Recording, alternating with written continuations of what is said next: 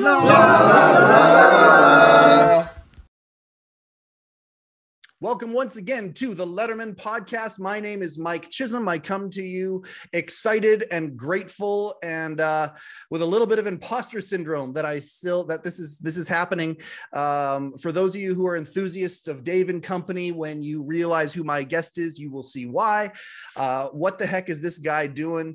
Uh, talking to some of the people that I've been talking to, uh, you know, as a result of my enthusiasm for David Letterman and Company and the uh, tremendous body body of work that they have created. Uh, I'm looking forward to the next few weeks of episodes that are going to be coming out. We're going to be doing, uh, we've got special guests, of course, like uh, the guy that's on tonight, I got to tell you, uh, not making it up, he was in my top five of people that I wanted to have on this podcast. The fact that we're having him so early is uh, flabbergasting to me. I'm gobsmacked by it. Um, but we've got some other great guests coming up in the next few weeks, and we've got the post mortem. The post mortem is going to be having special guests talking about each episode of my next guest, and then uh, even more so, uh, what I'm really excited about is Dave's new show on Netflix. That's my time with David Letterman, where he talks about, uh, talks to, I should say, new stand-ups coming up who get a chance to do uh, a set in front of him, have some panel with him. Uh, I was at one of the tapings a couple of weeks ago down in LA at the Fonda Theater. We're going to talk about that. We're going to go over that show together as a podcast. Um, and that's very exciting, but I'm not going to talk any more about that because I want to talk about who is on our show. Before I announce him, we are going to talk about him. Um, this is a man who I again said would in my top five when uh, we decided to do this. Um, the folks who worked for Dave, who pushed me and, and, and around Dave, people who wrote books about Dave, nudged me saying, "Yes, you are the guy to do this, uh, this endeavor." Um, I said Tom Dreesen is a guy I would really like to talk to, very, very badly. And the reason for that, uh, for those of you who are new to the show, uh, I've talked about the idea of passing the torch and and um, the transfer of knowledge and how important I think that is. Uh, we had Mark Malkoff on the podcast and, and talking about the Carson podcast and how I just it astounds me um, how fast the many in the world have forgotten about Johnny Carson and how big he is. And I just appreciate Mark so much for preserving the stories, some of the behind the scenes stuff, and, and the love of who Johnny was. Um, and, and we're brothers from another mother when it comes to that the guy who's going to be on the podcast today, there are many things that I could say about him. We could talk about how he and Dave came up uh, from the comedy store together. Uh, this is a guy who, hey, by the way, I'm a, I'm a former JC. He was a former JC. I love that connection that we have.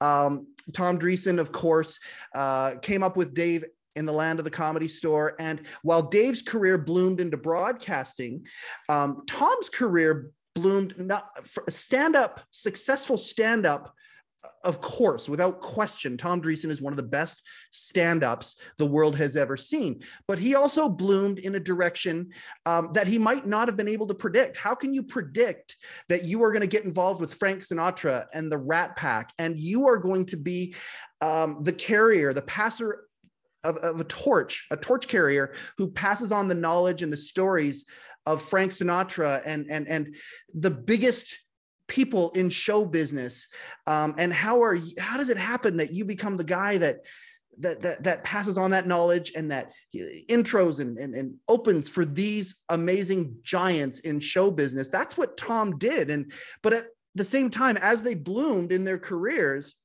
they always stayed friends. Dave and Tom always stayed friends. And I don't know if there's anybody living on the planet right now, other than maybe Paul Shaffer, who's been on more late show with David Letterman or, or David Letterman shows than Tom Dreesen. Um, I'm extremely humbled and excited that he has agreed to come on here and we can talk a little bit about David Letterman together.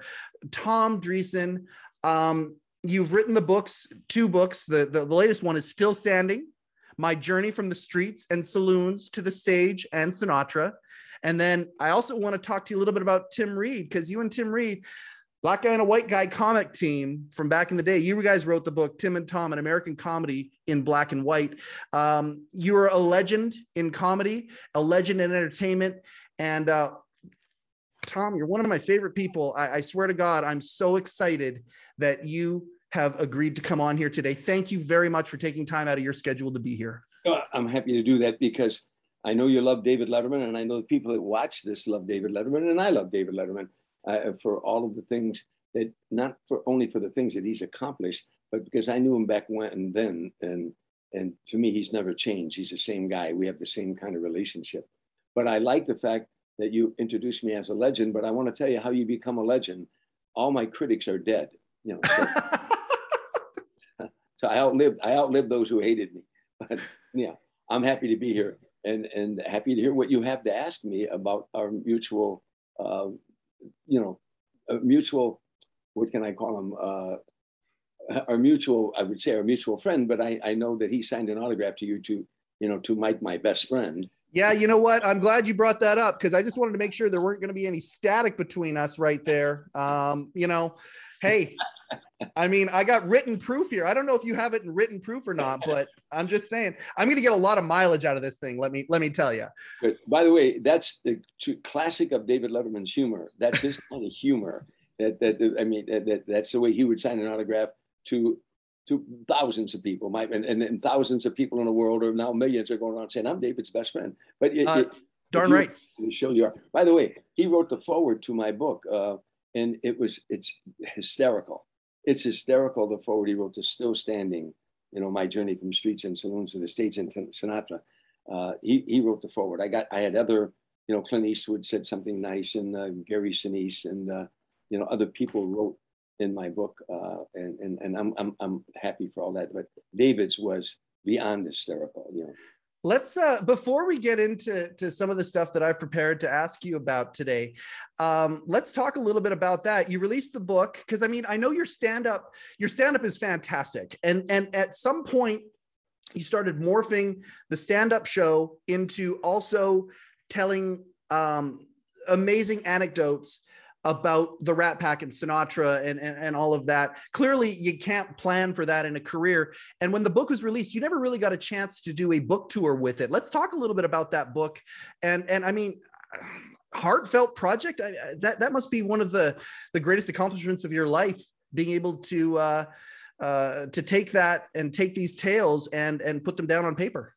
Well, the, you know that my whole career wherever when I started out in show business with Tim Reid, you know, as you yep. pointed out earlier, Tim Reid and I were America's first black and white comedy team. Yes, three shows were the last. Uh, Tim later be, we stayed together six years, and there were no comedy clubs in those days, so we toured the nation, uh, all black clubs in the north and the south, what they affectionately call the Chitlin Circuit, black-owned, black-operated nightclubs, where yeah. I'd be the only white guy for miles, and then we'd go to or we worked all white clubs where Tim would be the only black guy. So we crossed the land at that time the Vietnam War was raging. Students were protesting uh, all over America. I had just gotten out of the service. Tim just got out of college. Uh, the, there were riots, race riots, in all the major cities in America, including the neighborhood I grew up in. So America was in turmoil. And here we were going across the land trying to make people laugh. Yeah. We weren't preaching, but we were just trying to make people laugh. So the uh, uh, the interesting thing is, in those days, all over the world, they were saying, you know what we need, uh, all over the United States, I should say, but they say, you know what we need? We need better race relations. We need better race relations. We need more discourse among the races. For Tim Reid and Tom Dreesen at that time were the only discourse among the races. We were on stage having race relations. In order to have race relations, you got to have two people having a relationship. Tim and I were having a, a, a, a friendship and a comedic friendship on stage. So we were having the discourse America was not having. Now, flash forward. Yes. 45 years ago. You know what they're saying in America today? You know, we need we need better race relations. You know, uh, we need more discourse among the races. So Tim Reid and I were uh, America's first black and white comedy team. In history shows we were the last. There's never been one since, and that speaks volumes. So we wrote a book in 2005 called Tim and Tom: An American Comedy in Black and White, and and of course, we went around the country promoting it as much as we could. Now there's talk of us, of them doing a mini series about Tim and Tom of yesteryear. It won't be me and Tim, of course, it'll be someone playing us, a young, a young, white guy. What we endured, the hardships we endured, and the joy we endured uh, being a comedy team. We're still the best of friends today. His children call me Uncle Tom. Ever since they were little kids. Which oh, that is that's fantastic that his kids call you Uncle Tom. That's that's amazing. funny in itself. But uh, may I say that when we wrote the first draft of this book, you know, uh, uh, we showed it to Dave, and the first thing Dave said was, "You guys were before your time," and I wanted the book title to be called "Before Our Time," but the publisher insisted on this long academic title, Tim and Tom, an American comedy in black and white.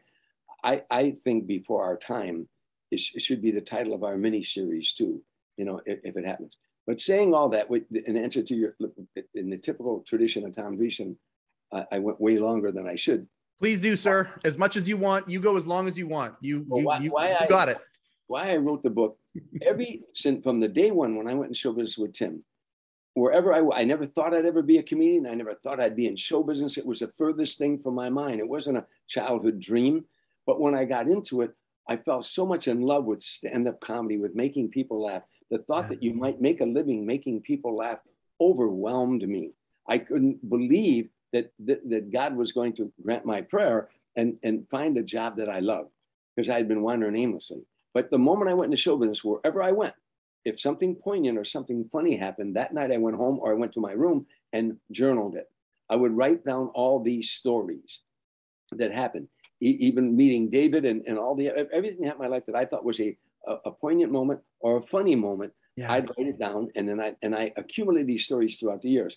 A couple years ago, uh, two young writers named John Russo and Darren Grubb contacted me and said, We'd like to write a book about your life, Mr. Dreesen. We think it's a very interesting journey and we'd like to write a book about it. And I said, gee, I've already written one, but I have written one, but I would, would love if you guys would help me with the narrative and stuff. And they did, and they did a brilliant job. I would send them the chapters. They would tell me, you know, this sentence should go into chapter four and things like that. They, they really uh, helped me so the book flows. It's a page turner, and that's what a lot of the reviews are saying. We've got 355 star reviews now on the book on Amazon. So I'm, I'm thrilled about that. But I want to go back to David. I'm sorry, but I'm because I'm this show isn't about me, although not well. Hold on, hold on, hold on. It's about Dave and Company. That's that's the thing, and because when uh, you know we talked about this, you and I talked about this on the phone.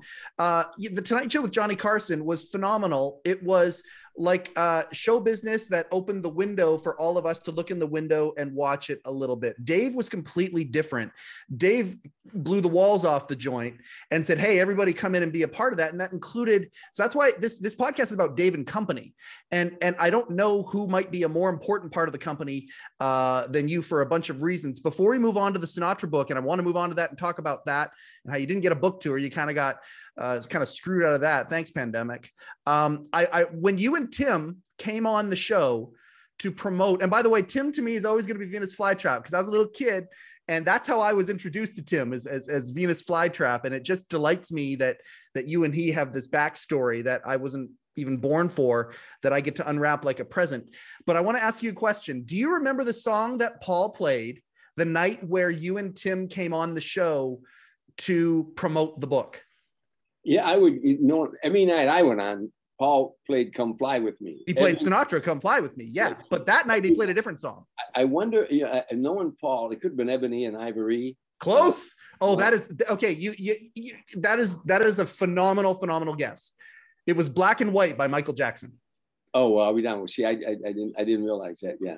Yeah, and, and and and that was a phenomenal. And for those of you who are uh, who are on the YouTubes, uh, please go in and check that um, and if and if Don and if our friend Don Giller put it up, look at his feed of uh, the interview between uh, with with Tom and Tim on the show promoting that book. It was a phenomenal segment.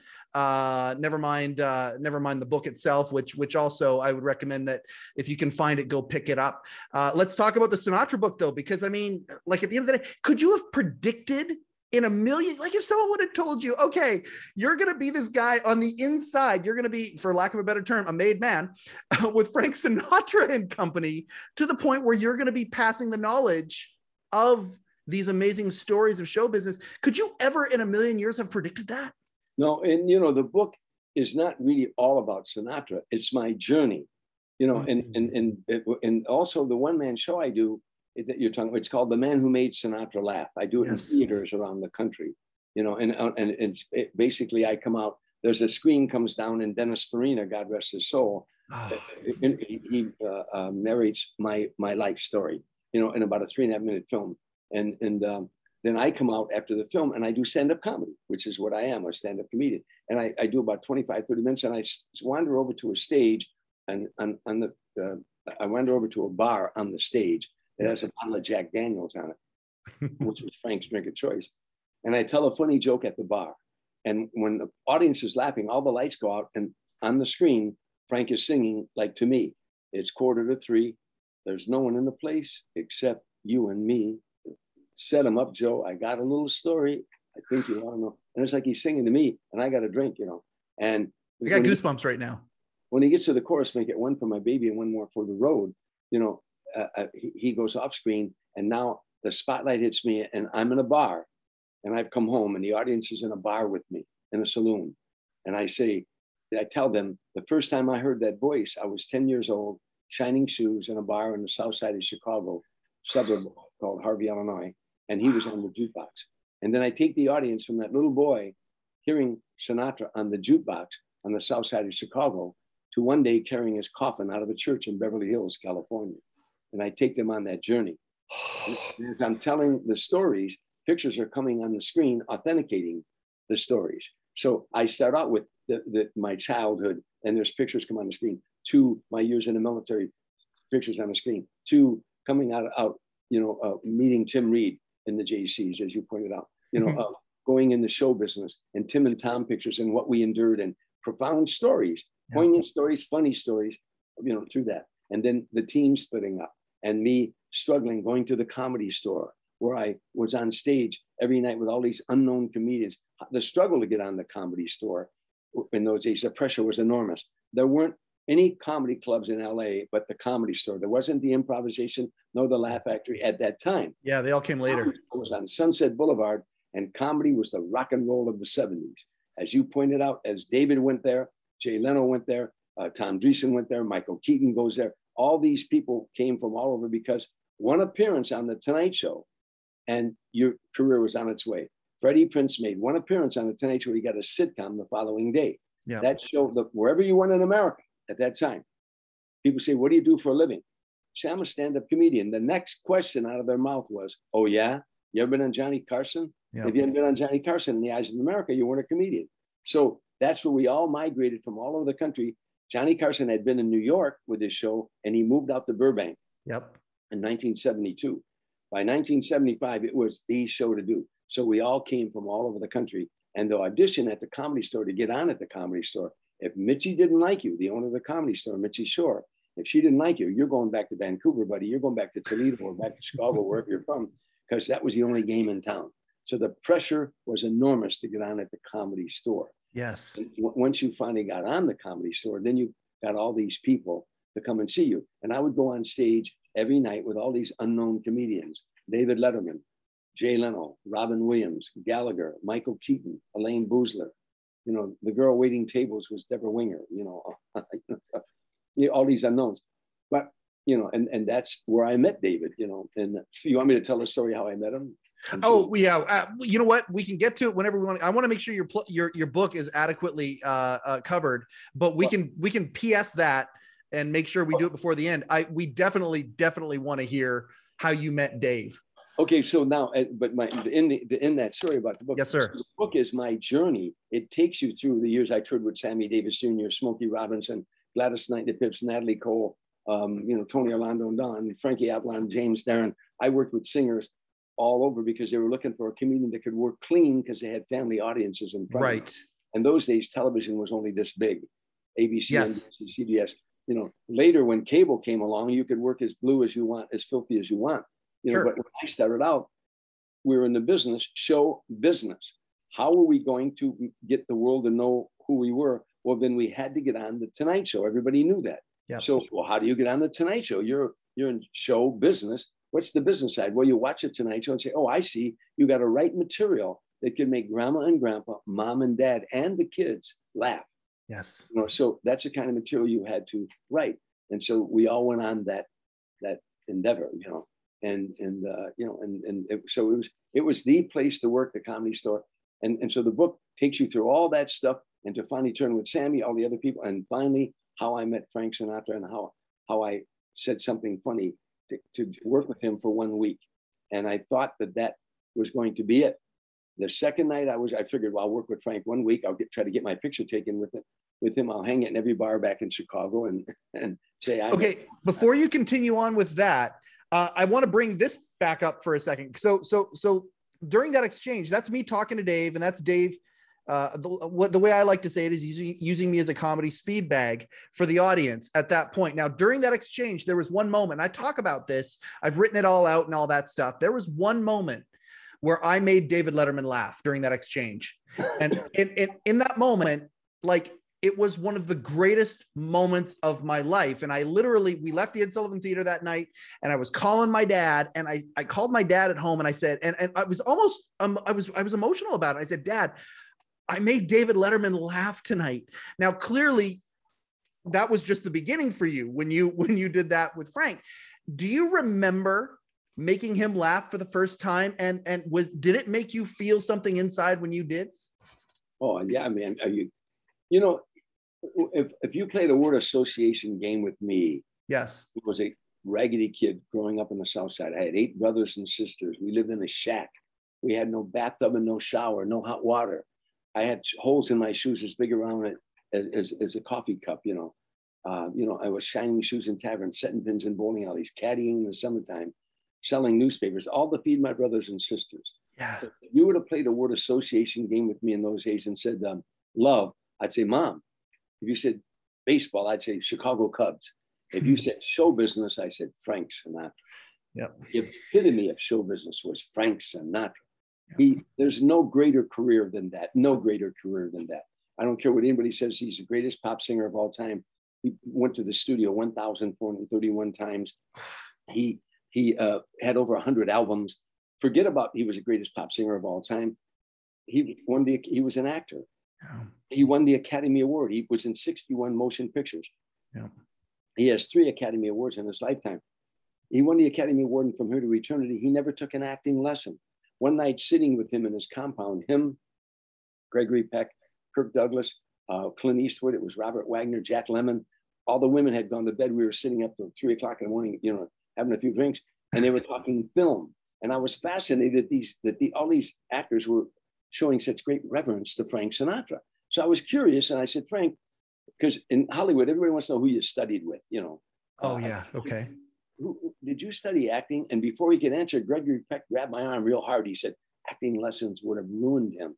He was a diamond in the rough that you didn't fool with. This is a man who danced with Gene Kelly, for God's sake. He never took dance lessons.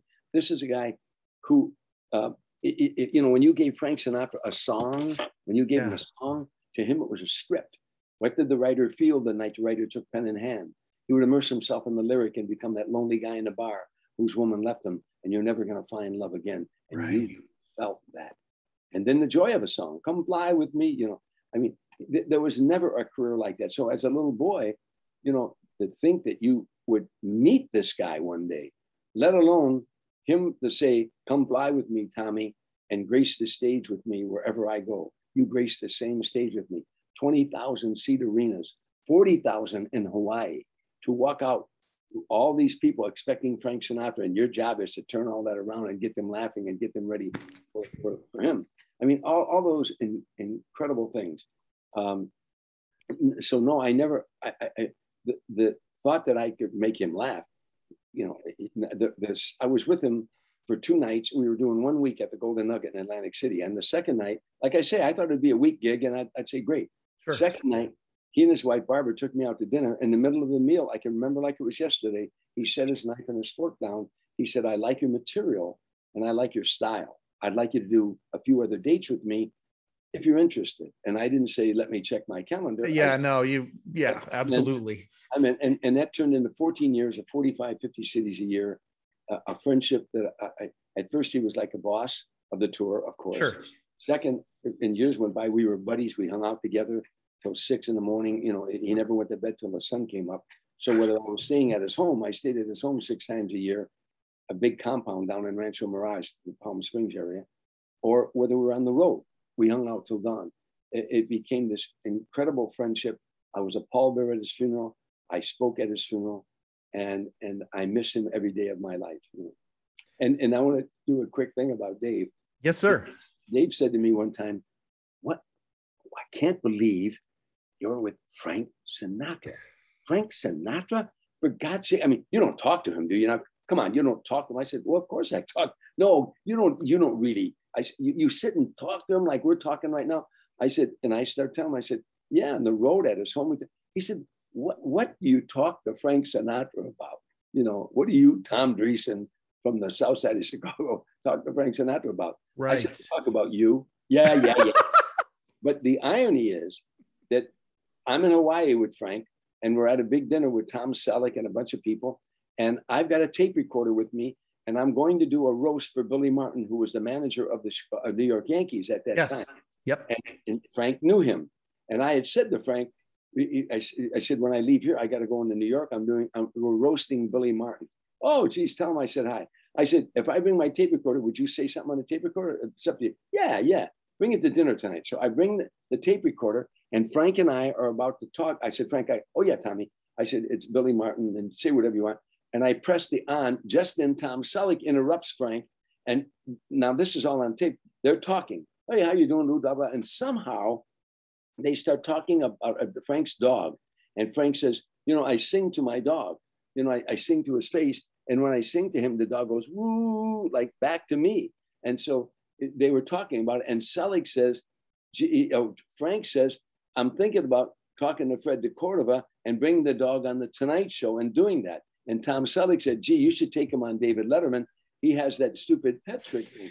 Oh my God. All this is on my tape recorder. And, and, and, and Frank said, oh, that's the guy. Now, this is years ago. He said, that's the guy who follows Johnny. He said, yeah, he's crazy, but I love him. That's what he said. You're so kidding now, me. That must I, have blown Dave's mind. I've got, I've got that on tape. So now when I originally said that to Dave, I, I was joking. He said, What do you talk to Frank about? I said, We talk about you. Oh, yeah, yeah, yeah, yeah. Now, when this incident happened, I bring the tape into, into New York with him. I said, Remember what I told you? And I click, and sure enough, there's Frank saying, talking about David Letterman. Um, the, there are levels of satisfaction that must have come from that story that just, that is fantastic. Um, I love, I'm going to ask you this one question because everything I've read about Dave and heard about Dave, um, when it comes when it, when it came to Johnny, you know, and and I don't know if uh, Frank Sinatra to Tom Dreesen is what Johnny Carson is to David Letterman. I don't know if that's an SAT question that would be accurate or not, but I bet you it's pretty damn close. Um, you've heard, I've heard and read stories that when it came to talking to Johnny, Dave was very standoffish. He didn't want to. He didn't want to wreck anything. It was almost like he's walking on eggshells a little bit, uh, at least early on. And and and the idea where he says to you, you know, what do you talk to Frank? Do you guys actually talk or whatever? I'm wondering if he's kind of inventorying that in his mind and cataloging and comparing it to the relationship with Johnny. That's the first thing that came to mind as you were telling that story. First of all, David Letterman would be. Uh, you know, nervous talking to you. You know, I, I, I only say it because he uh, he he I, I wrote this so many times and times. he and I are best friends. So him being nervous talking to me is crazy. Well, I wrote this so many times and said it so many times. So David, David never ever realized just how good he was at what he did. Yeah. He would never take credit for that. Yeah. He never, even when he was a stand-up, and he and he would never do stand-up afterward. How funny he was. Yeah. How he was. But he, he, he, he's not a guy. And by the way, Johnny Carson was the same way he, they didn't they don't take compliments easily. Mm. and i didn't for many years when i was in an acting class when i um, before i was ever in show business i couldn't take a compliment. I would be uneasy but i was in acting class one time in chicago before i when i was still with tim reid. Yeah. and i did a scene and a husband wife team madeline and joe young were the, the, the teachers. And he the, the joe young didn't compliment you rarely the, the teacher and he gave me a compliment on this scene, and I just hum hum and, and his wife said, "What's wrong with you?" He just gave you a compliment. I said, I'm, I'm not good at taking compliments. She said, Why don't you just say thank you and shut up? I said, Okay. Sometimes the simplest life, advice is the best advice. The rest of my life, whenever somebody comes, I say thank you. But David doesn't take compliments easily. Yeah. So uh, he would be, he, he was always uneasy about sitting down with Johnny. You know, I went with David the first night he hosted the show. You know, yeah. I, I, you know, I, I went with him uh, the the first time he did the show. You know, not the first time he did, because he didn't want anybody around him at that time. Even uh, the girl he was dating at that time, Merrill Markoe, he didn't want her there, you know. But for his first shot, and that first shot was legendary. I mean, he, he talk about being shot out of a cannon uh, onto the stage of the Tonight Show. His original set uh, was was fantastic. I got to let me digress to that. Yeah, prior to that, I was I was doing the Tonight Show a couple times, and they had me up for a game show. Uh, a guy named Ron Greenberg, real nice guy. He came to me. He said they want you to maybe host a game show, and I I, I went. They ended up not wanting me. They wanted uh, the guy Jim Lang who did the dating game many years ago. Right. And but there was two guys, uh, Lloyd Thaxton and and Jim Lang, who, who were up for it. But Ron Greenberg said to me, Tom, the networks are after for a bigger name to be the host of the game show in those days. Uh, but would you help me break in these two guys to find out which one we want by bringing some of your comedian friends over here to play the game? Yep. And, yep. And it was, it was called uh, Throw Me a Line was the name of the game. So I brought Jay Leno. No one knew who he was at the time. I brought David Letterman, uh, George Miller, Johnny Dark, Elaine oh Booth.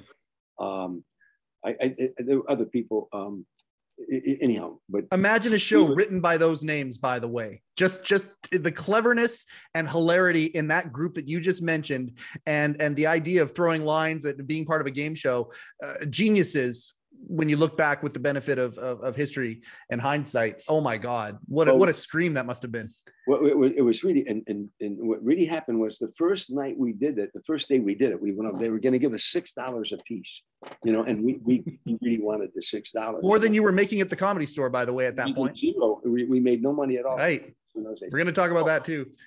So so anyhow so um you, you know we all went there. Now jay was his funny self george miller with clever lines. We all were having a lot of fun. David wasn't really funny that day he wasn't really onto it that day now when we when everybody left and went outside ron greenberg said to me tom um well, i wish i could think of the girl's name but he said tom have everybody come back tomorrow but don't don't come back with uh, a name the girl's name and i think i'll think of her name in a minute but anyhow it wasn't uh, lynn was it no, no, she was a black girl and she was a nice girl, very shy. She eventually was on, a, on the movie Roots, you know.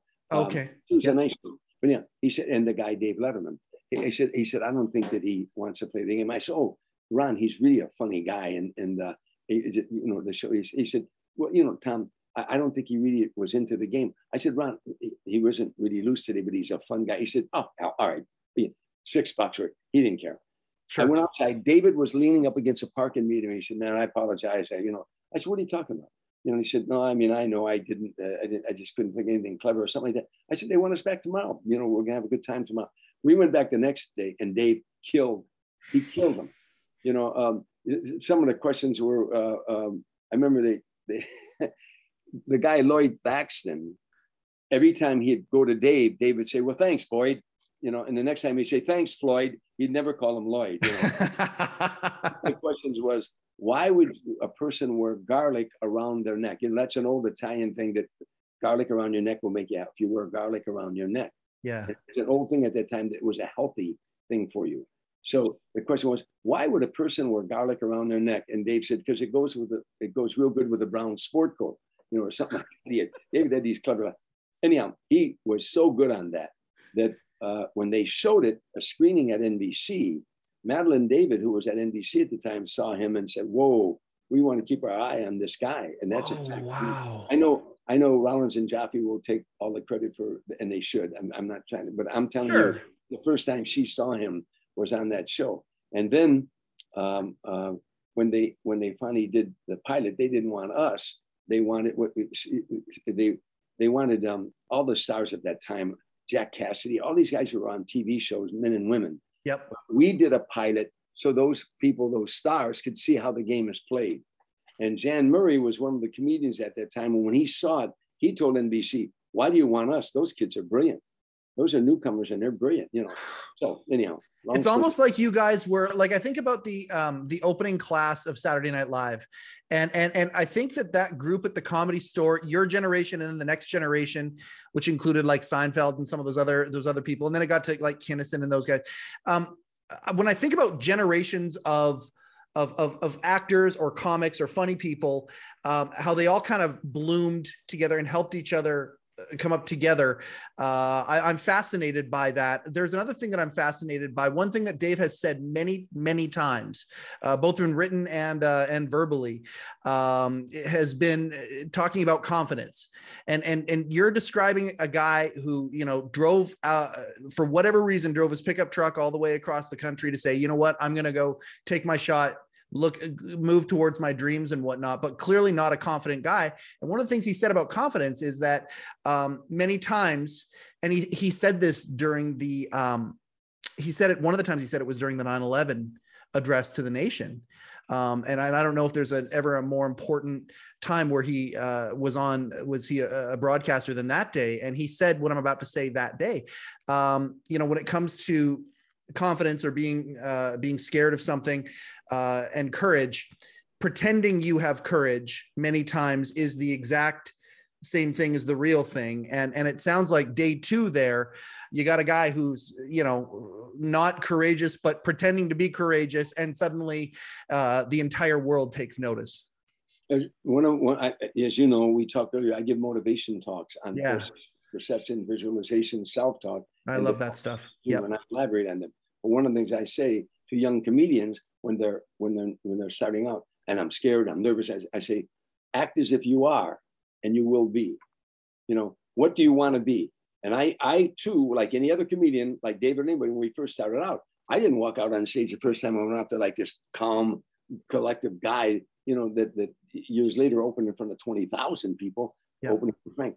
I too was nervous and scared and frightened and could i pull this off but i remember reading act as if you are and you will be so i said I'm going to act as if I am a very calm, yep. confident comedian.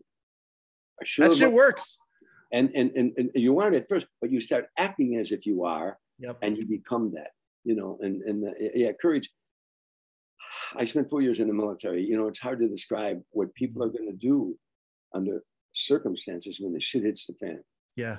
It's hard to describe. You don't know how you're going to react till that comes. You know, yeah. the, the, the, there's no Stand up comedy is the highest of highs and the lowest of lows. When it works, there's no describing that you wrote all this material and you produced it and you directed and then you performed it and yeah. it worked.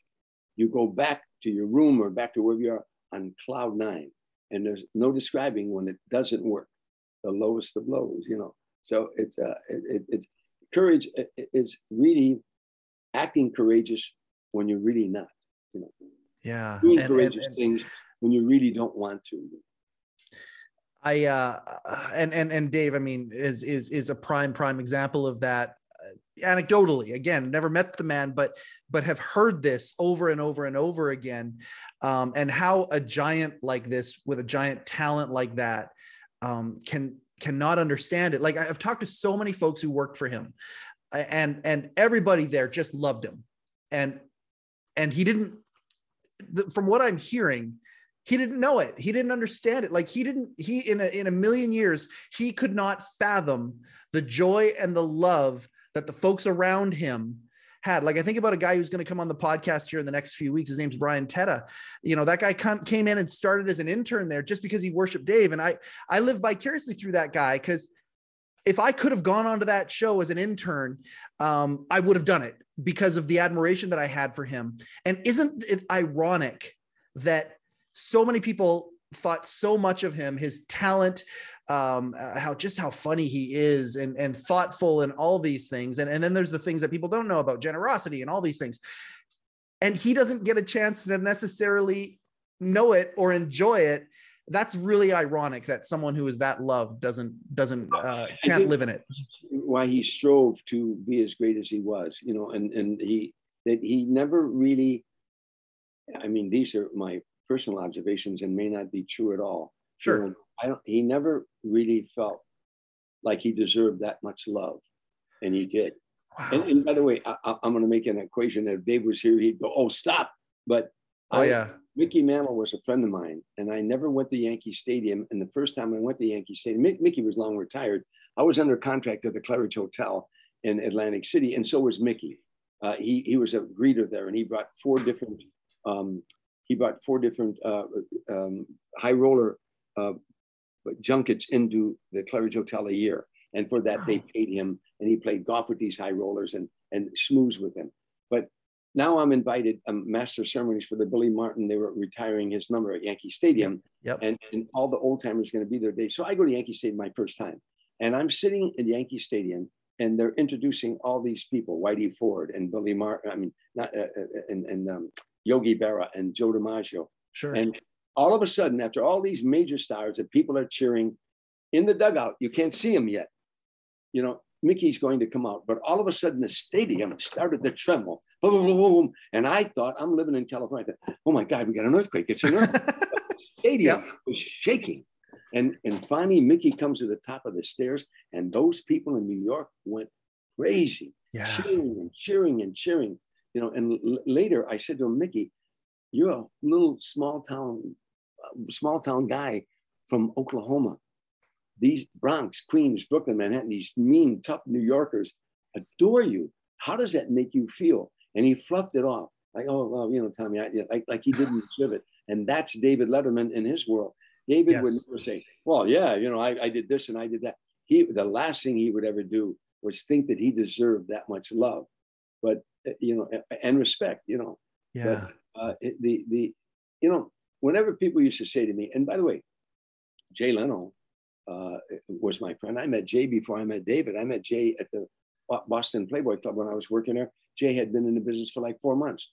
A friend of mine, a comedian named Mike Preminger, introduced me to him. Yep. I came off stage one night with Tim, and, and I said hello to him. Jay had big glasses and a goofy hat and a pipe, and he had been a comedian like four months.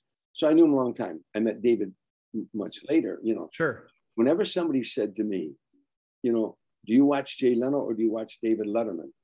I said, the way I feel about it, and I think you'll agree with me, if I was going to watch Jay Leno, I want to know who the guests are. If I watched oh. David Letterman, I didn't care who the guests were. You, you see where I'm coming from? Oh, oh, 100%. And and this was going to be this was part of your intro that I I was going to make for your outro, but I'm going to bring it up right now. Uh, there was a period in time I went through divorce and I was going through a hard hard part of my uh, of my life. We all have our ups and downs and things. And um, uh, the the best part of my day. Um, and I love late night. I love all of Dave's incarnations, including the, the stuff he's doing now. I love it all. But Late Show was my favorite. I loved Powerful Dave. I just loved had Dave had had done all the work and gotten to the place where 90% of the time, the person in the chair beside him, he was bigger than that person. And and my favorite, my favorite moment in, in the television in the day was watching the first segment where Dave would just talk to the audience. And i know as as time went on later on in the show in the run sometimes he would have a beautiful piece of comedy sitting right beside him and he would uh, ignore that to talk about you know a bear got into the house or, or or some things. And i just loved when he talked to us. Now my second favorite thing was when you or some of the cohorts from back in the day were on um, and I and that was going to be part of my intro. I loved when you and some of these guys were on, and I want to go into that later uh, as as, as we talk about uh, you coming on there. But for me personally, to go back to your question, all I wanted, it didn't matter to me who was on Letterman that night. All I wanted and and Johnny was the monologue, and I understand why Johnny was the monologue. For me, though, it was the first segment after the monologue, and and that was one of my favorite moments in the broadcast day. And I think you could probably uh, hear where I'm coming from with that. Yeah, because to be honest with you, you were seeing a part of David Letterman that very few people saw. He was being personal with you, yeah. sharing a story with Best you. friend on TV, absolutely. Yeah. And, and he was he was being very intimate, and and you know, and you know, he was very good at in, in, in acting, they teach us about the fourth wall. You know, the, in acting, there's three, yep. there's four imaginary walls. For those who are viewing this It may not know what I'm talking about, others will say, "What do you, um, you think I don't know what the fourth wall is?" But you know, but it, there's an imaginary wall to your left, imaginary wall to your right, and going upstage, there's a wall there, and there's a wall in front of you in the audience when you're That's right. in a stage play. So that's why you can hold your brother's head in your arms and tears run down your face because he's dying and you're sobbing that you don't want this to happen because no one's there but you and your brother. The fourth wall is up. Yes. You know, as stand-up comedians, we have to tear the fourth wall down. Yep. We walk out there and there is no fourth wall. We're coming with you. And David did that so well on TV. You, he, he were those personal moments. You know, again, he could never ever accept these compliments. You know, he just and I said to people a lot of times, he just didn't know how good he really was. Yeah. Yeah. Well, part of my part of my deal is is I want to transfer this knowledge to people. I don't like that I got 25 year old kids that um, you know think certain pieces of comedy don't they don't even realize that those pieces of comedy were were were borrowed from Dave who innovated it and things like that. That's part of it. The other part of it is um, if if I can assemble, if we can in this through this show assemble a whole bunch of people who worked with Dave, um, you know, were friends with Dave and, and, and appeared on the show with Dave. But also, I'll tell you this, Tom, like it's the craziest thing. You talk about breaking that fourth wall. He didn't just do it as a stand-up, he did it as a broadcaster. And and and it was almost like, and this is a question that I was going to save till till later, but I might as well bring it up now. Late night to me, like the idea that you guys got a chance, you and, and David and all of his friends got a chance to almost be like a frat house is, is, is the way that I would kind of kind of describe it. And then the, he wouldn't break the fourth wall and call a random payphone. Well, I'll tell you this: the person who rang or who uh, uh answered that payphone 30 years later 35 years later is still talking about it and they want to come on the show and they want to they want to be a part of it because it made them feel part of something and i feel like dave and and and company at that time did something in broadcasting, breaking the fourth wall that had never been done before. And we all kind of feel, those of us who attached ourselves to it, all felt like we were a part of something. Well, first of all, you said the magic word there that people don't often say. David never considered himself as a stand-up comedian, but as a broadcaster. Yeah, and that's what you you caught on to after a while. He was very funny in stand-up. You know, I used sure. to watch the comedy store just knock knock him dead. He, he was very funny, very clever, but he was a broadcaster. Yeah. And he's very, very, very good at being a broadcaster. You know, the the people you're talking about are Jeff Altman, George Miller, yep. Johnny Witherspoon. You know, to this day, Johnny Witherspoon passed away, George Miller passed away. But when Jeff Altman's in town and, and Dave's in town, we get together and we go to dinner with Tim Thomerson, was another comedian who started out with us and later became a brilliant actor. Was in yeah, he he he's on my list. Absolutely, he's on my list as well. Uh, he, Tim Tim is um, uh, you know we, we, we, get together when we come that when Dave comes to town. And one time, one of his assistants told me that you know David really doesn't. Uh, the the only thing that he thinks about the past is the comedy store. To, to him, that, that's a, those are very special uh, times there yeah. that he treasures of, of us getting together and and this claim for fame that we're all struggling to get known as comedians. David came to California not to be a stand-up comedian, not to be a talk show host. He was going to be a writer.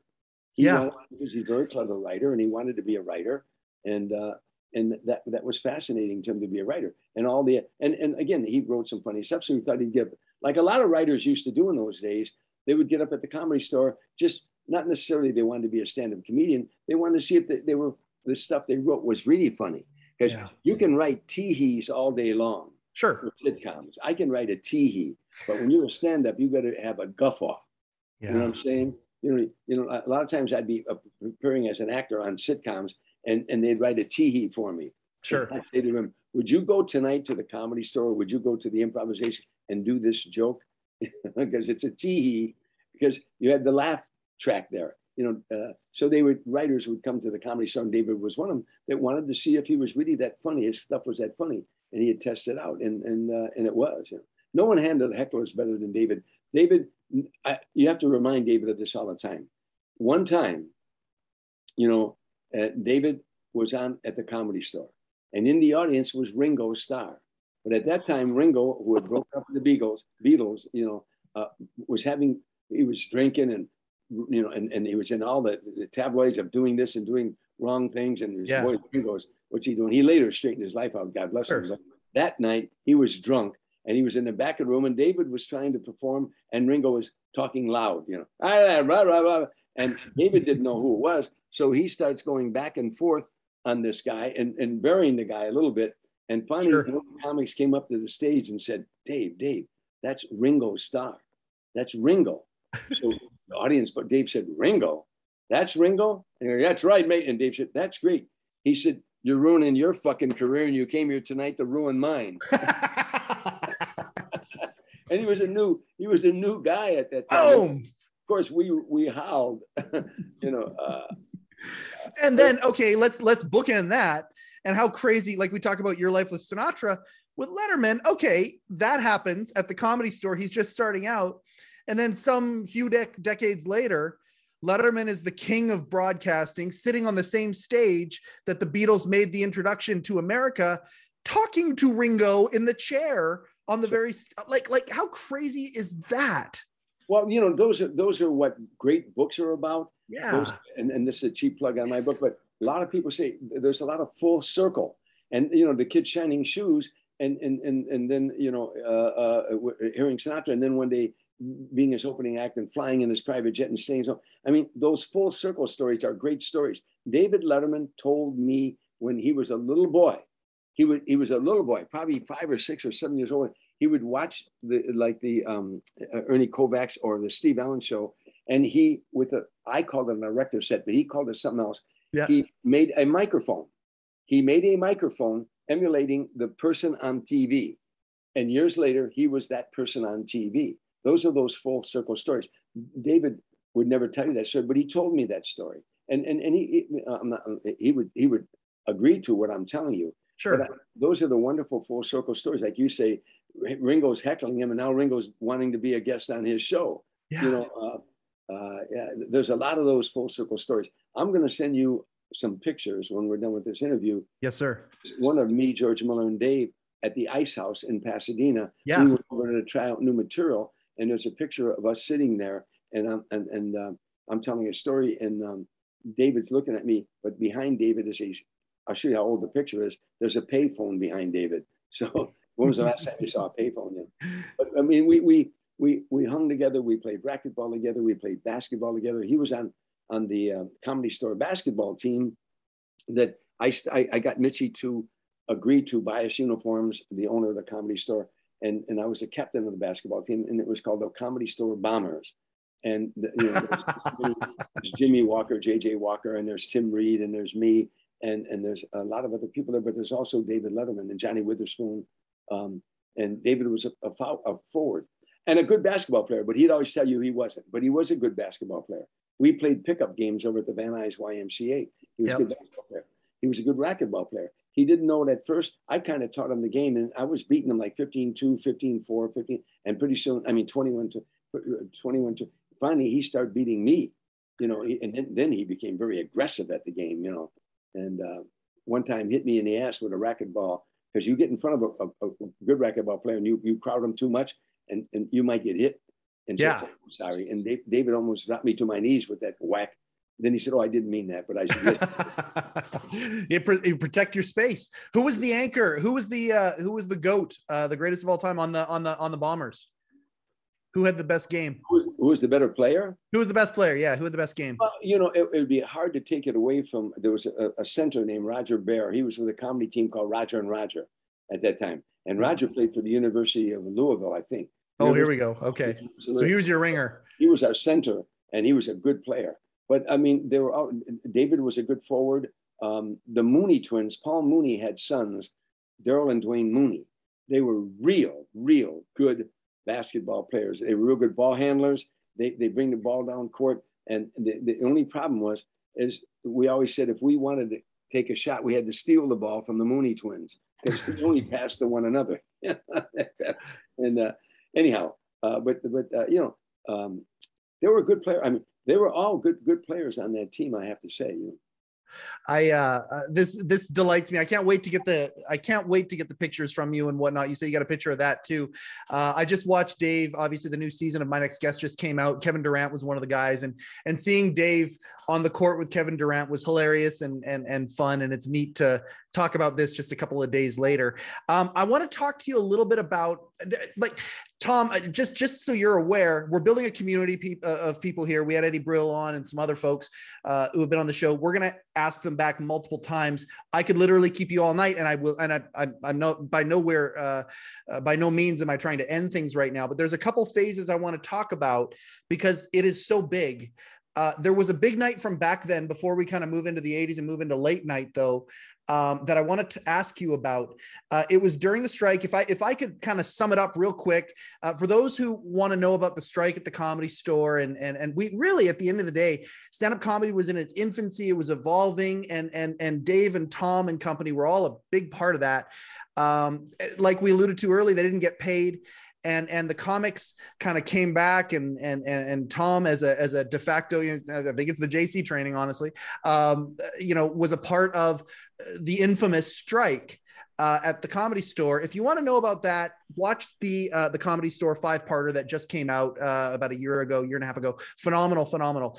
Uh, but I want to talk a little bit about the night that David Letterman joined the strike because I'm I'm I'm I'm flabbergasted and again intrigued beyond measure that if I have it right, the very first night that David Letterman was the uh, replacement host for Johnny Carson on the Tonight Show, he literally did that for the very first time, left the studio in Burbank, and came right over to take part in the strike at the comedy store. Uh, were you there when Dave showed up, and uh, and what was it like listening to him talking about hosting the Tonight Show for the first time?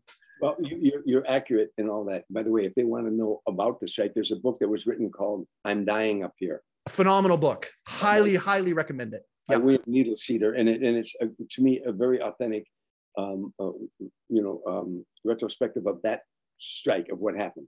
Yes. And it was the, the comedy store uh, was starting when we all started out there. And the woman, Mitzi Shore, won it in a divorce, and she struggled and worked hard and built it into this dynasty. And now they were making a lot of money. And and uh, anyhow, I was working. I was touring with Sammy Davis. I was doing the Tonight shows. I was doing Dinah Shore, Merv Griffin, Mike Douglas, Johnny Carson, Midnight Special, Rock Concert, Soul Train. I'm doing all these shows. I'm on my way. I'm making a lot of money. Yeah. And each time I'd come back to go to the comedy store, I out new material because I'm doing the Tonight Show. You had to do a brand new six minutes every time you did the Tonight Show. Yeah, they keep coming up with new material. So I go back one time and and uh, to, and I think I'm going to go in the original room where we all work. In the meantime, Mitzi had bought off the other half of that building for if you all you trivia buffs. That building used to be a place called Ciros, C-I-R-O-S. It was a hot nightclub in the Hollywood heyday where all the big stars performed in that building in that big main showroom, you know. But Mitzi yep. ended up buying that from a guy named Martin LeBeau, who had a 50s thing in there. She bought the rest of the building and she started putting in like Rodney Dangerfield, but he'd get the door. She'd get the drinks and the liquor. He would get whatever he charged, $30 a person. Yep. 400 people sat in that room. So he'd make 12,000. Or Jackie Mason or um, uh, Buddy Rich one time performed with him and he got the door and Mitzi got the drinks. I come which. Is a, which is a big night now, but back then that's a huge night. That's massive. And you've got these comics who are serving or, or working the door or emceeing or whatever that are starving. Yeah, well, I see some, but we're struggling. So sure. I, huge I, contrast. I, go back one night and I and, and I come off the road and I said I've signed up for times. They said, "Oh yeah, Tom, you're on at eight o'clock or whatever." I go over to comedy store and go to the original room. They said, "No, you're in the main room." I said, "The main room."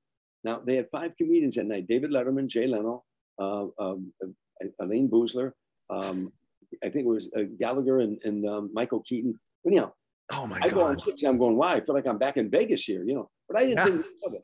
Afterward, the comics decide that's it, bullshit. We want to be paid, you know. Yes. And so big meetings and meeting after meeting. Every time I go to the meeting, they were all talking in chaos, you know, 100 comedians all talking at the same time. And all they decided was we should have another meeting. So I go to the second meeting and it's more chaos. And because, like you, I served in the Jaycees. So I knew Robert's rules of order. I knew how to conduct a meeting. And yep. so I got up on stage and I started organizing them. Let me take it over. Okay, calm down, calm down. Hold on, Gallagher. You got the floor, Jay. Okay, make your point. Put it in the form of a motion, and I got them organized. Once you got them organized, they were a force to be reckoned with. They were mm. smart young guys and girls who just came out of college, and they were smart. I'm a street guy. I don't have a degree from academia. I got. But you all have razor sharp wit, comedian's wit, where you're not stupid. You're comedians are smart, and and yeah. Well, I appreciate it. But you know, now David is sympathetic to our cause. These are his friends walking the picket line. He's going to host his first appearance on the first time host. I go over there with him. And and and I'll you were there you, that night. He hosted. Okay. Yes, and I'll tell you something very interesting. Do you remember whose show followed David when David got his own show? Oh, Snyder, Tom Snyder. There you go. Yeah. David's I'm there, and it was Academy Awards night, and David was the guest host, right? Mhm. Okay, I'm Because Johnny was hosting the Academy Awards, right? Yeah, Johnny was hosting the Academy Yeah. Award. So David was subbing for him. I go over with him. He's, he's, as David always is nervous wrecking. Yeah, I'm, I'm to bomb. It's not going to work. And I'll be back in Indianapolis tomorrow. And, uh, you know, this is it for me. And, and, yeah, I'm standing in the wings and I'm waiting for Dave to come out. And I feel a presence behind me because Tom Snyder, as you know, was like six foot three or something like Yeah, that. he was a very tall man. Yeah. Yeah. And I turned around, there's Tom Snyder. And he knew me. He said, I, want to see the audience reaction when this no name comes out. And oh no. a year later, that no oh name, no. a year later, that no name replaced Tom Snyder a year later. And he followed Johnny Carson. when And then Dave- hired him uh 15 years Dave later. Yeah. Now I never told Dave that story. I never told him that story. Now he knows it, but who cares? Sure. I never told him that story, you know, and, and that's what that's what Snyder said to me. Now the show's over. David did a good job. He did a good job. Show's over. We're leaving NBC, and Fred DeCordova said, "Dave, we've got a post meeting." He said, "I've got to go walk the picket line at the comedy store," and he, he, we we go over to the comedy store and walk the picket line, and that was um, Mitzi later said that that that broke her heart. Yeah. She- I've heard that quote. David was her fair-haired boy. And when she looked out the window and saw David walking the picket line with us, and, and Mitzi talked to Dave, and Dave said, Mitzi, these are my friends. These are my friends. These are people that, that I settle with. I feel to be supportive of them, you know. Um, it, it was in, in, in that story. I went to Mitzi one time trying to stop this strike from happening. I said, Mitzi, you're charging $5 at the door, charge $6. Let the comedians have $1. If 100 people show up, they split 100 bucks. If 200 people show up, they split 200 bucks for the night. Yep. She says, no, they don't deserve to be paid. They're not ready to be paid. Another time I came to her and I said, Mitzi, what? she said, Tommy, you're doing real good now. You're in Vegas, you know, uh, working all the places. And, and I was talking with Sammy at the time. She said, and you're, you know, you're doing well. I said, Mitzi, what if I get uh, all the, the uh, people you say are doing well, David Letterman, Jay Leno, me, Elayne Boosler, what if I get those you say that are doing well, that we will work for free, but will you pay the other kids who need grocery money or gas money or whatever? Uh, no, I don't want to start that. They don't. And, and so and now the comics voted to go on strike. It was eight weeks long. Mhm. I regret it. it. It went on and on, but I was in a fight. I- I boxed when I was in the Navy. I was in a lot of street fights as a kid. Nothing I'm proud of. But whenever I played a sport, whenever I played any sport, when the game started, I wanted to win. When, Yeah. when I boxed in the service, I don't care who I was fighting, even when I was outclassed, and I was many times, but I win. I wanted to win. Once a Yeah. fight starts, I want to win. And once that fight started, I wanted to win. So I turned down six dates with Sammy Davis Jr. Uh, and and I it was fifty thousand dollars worth of work in those days. Oh, Sammy, uh, I called him and said, Sammy, I can't do it. He said, Tommy, I understand. Do what you have to do. You'll go back with me as soon as it's over. Yeah, And we thought it was going to get over fast, you know, but it lasted a long time. David, David being on that line with us, um, as well as a lot of other people, really meant a lot. You know, some of the people, Jimmie Walker, Robin Williams, wouldn't cross the picket line. Yep. But we went to them and asked, would you at least honor us? And and they did, you know, and 18 people crossed the picket line, 18 guys and one girl. And we weren't big names at the time or anything, but they kept the place going for eight weeks. And then when the strike was over and we won, all those people got paid. Know. yeah and and and i mean um i think that that is a monumental moment in the um the formation of how stand up and the business of stand up uh became legitimate and and and and, and, a, and a viable career path. And and uh i'm i'm grateful. I've got a lot of stand up friends. Uh i've i've I've started doing stand up this year just a little bit. I just not for any reason other than I want to learn the discipline. Kind of like what Dave did actually. Uh that I, that's not my goal. My goal is to to do this stuff, but um, I just want to learn the discipline of it. And I think back to that moment, and it is monumental uh, what you guys did. And I just again, uh, you know, the leadership and the strength that you showed to do that, tremendous uh, for all of you. Uh, before we leave that subject, do you remember getting out of the car like? It's a big deal for one of you guys or gals to be on the Tonight Show, never mind to guest host it. Do you remember the reaction when you guys got out of the car and people came over to you picketing and going, "Oh my God, Dave, you're on the you hosted the Tonight Show tonight." Well, and they- uh, do you remember his feeling that night? They hadn't seen it yet. Right. They hadn't seen it yet because course, right. it wasn't aired. You know, but it was a big, first of all, it was a big deal for any comic to get on the Tonight Show, let alone David did it once or twice, and he, he was hosting it. Yeah. How phenomenal was that? You know, and Johnny Johnny Carson said the first time he saw David Letterman, he knew, he knew this is a guy he wanted to groom. You know, he, he knew it from watching him, and, uh, and and and rightfully so. He did the right thing. But as far as the strike, one more thing, you you don't know how monumental it was from from when we won and it went nationwide. You know, yeah. for eight weeks we were in every magazine, every newspaper. Comedians on strike. That was a joke in itself. yeah, no kidding. What the hell are comedians on strike about? Now it was all over the world. Now there were there were no comedy clubs in America when I started out, and then there were 550 of them. There were three in Tulsa, Oklahoma.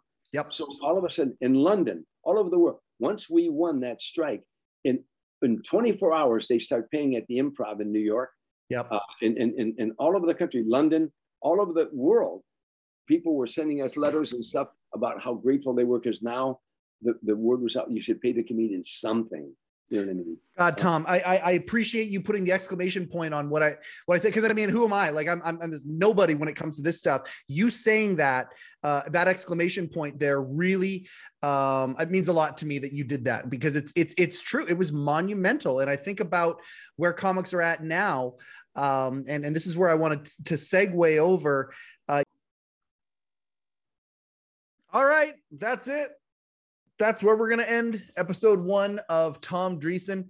Uh, love that episode talking about the early years uh, coming into uh, his own. Uh, love that we talked about his books and, and, and, and set the stage really for who Tom is. I think um, it's very, very important, I think, to understand, you know, who Tom is, is, is one of Dave's, you know, we joke about the best friend thing. Um, Tom is legitimately one of David Letterman's best friends. And, and, uh, it was cool. Um, a very, very awesome little piece of inside baseball business here. Um, you know, when Tom found out what we were doing, he immediately said, "Yes, I'm going to come on the uh, on the podcast." And then he and I had a, a nice phone conversation, and that was um, that was delightful right there because that was full of stories. I mean, he and I just had this rapport right from the, the get go. Like, I, I, this is what I think about when I met Tom Dreesen. It's like I discovered my very favorite uncle for the first time. Hey, no offense, Uncle Steve and Uncle Gary and all that stuff, but you know, Uncle Tom, Uncle Tom, oh my God, that's so funny. But yeah, he, it's just, we had this instant rapport and it was so great just talking to him right away. And so we got on the phone and we started talking back and forth about things and, and we started getting into stuff. And he goes, okay, I see what you guys are trying to do. And it's, it's excellent. It's amazing.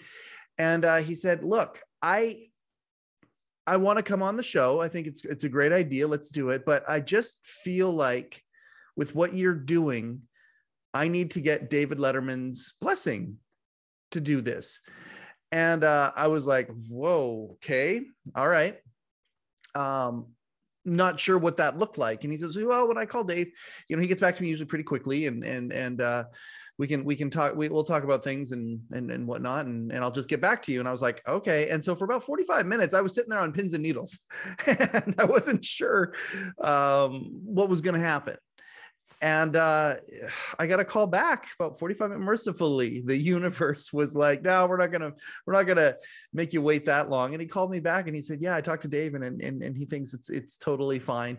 Um, the fact that Tom went and got Dave's uh, blessing shows um, how much he cares, just like we care for um, just the reputation and also for the, the, the body of work and that's that's who we want to be. He's he's a that's the thing. He's a torchbearer. He's a torchbearer for frank sinatra. And uh, that's what we want to be. We want to be torchbearers for the uh, the uh, again I don't mean to sound like a broken record and keep using these same phrases, but the vocabulary of this thing is building. And, and, and one of the things is the incredible body of work that Dave and company created and the fact that he cared for that enough that before he agreed to come on camera and and and talk about some of these things he wanted to get dave's permission and blessing first. And i just i thought that was classy.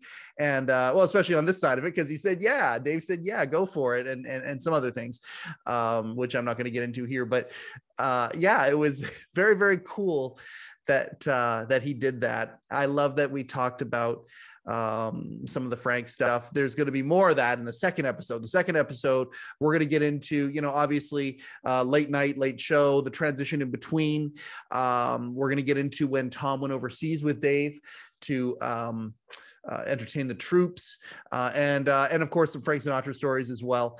Uh, he tells the legendary Don Rickles uh, Frank Sinatra story, and uh, I'm really just I'm just along for the ride. As you can probably see or hear, I'm like a little kid uh, sitting under a learning tree, listening to someone tell uh, tell stories. That is a that is a fantastic uh, experience. That's what I want this podcast to be. I hope you're enjoying it. We just very much appreciate. By the way, I mean this is episode what seven um uh, seven eight whatever whatever these parts are um i can't believe that uh the the overwhelming support we've gotten so far. So I'm very grateful for that. All of us here at the Letterman Podcast are grateful. Please like, please share, please subscribe uh, in whatever order you want. We're not picky here.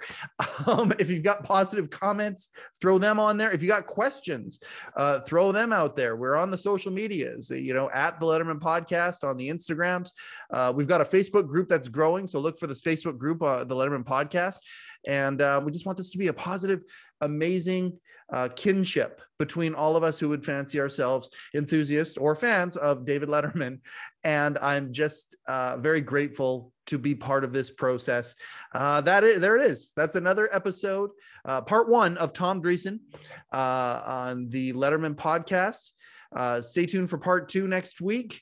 And we've got the post mortem coming out and all sorts of fun stuff as well. Uh, my name is Mike Chisholm. Thank you and good night overcoat, and underpants.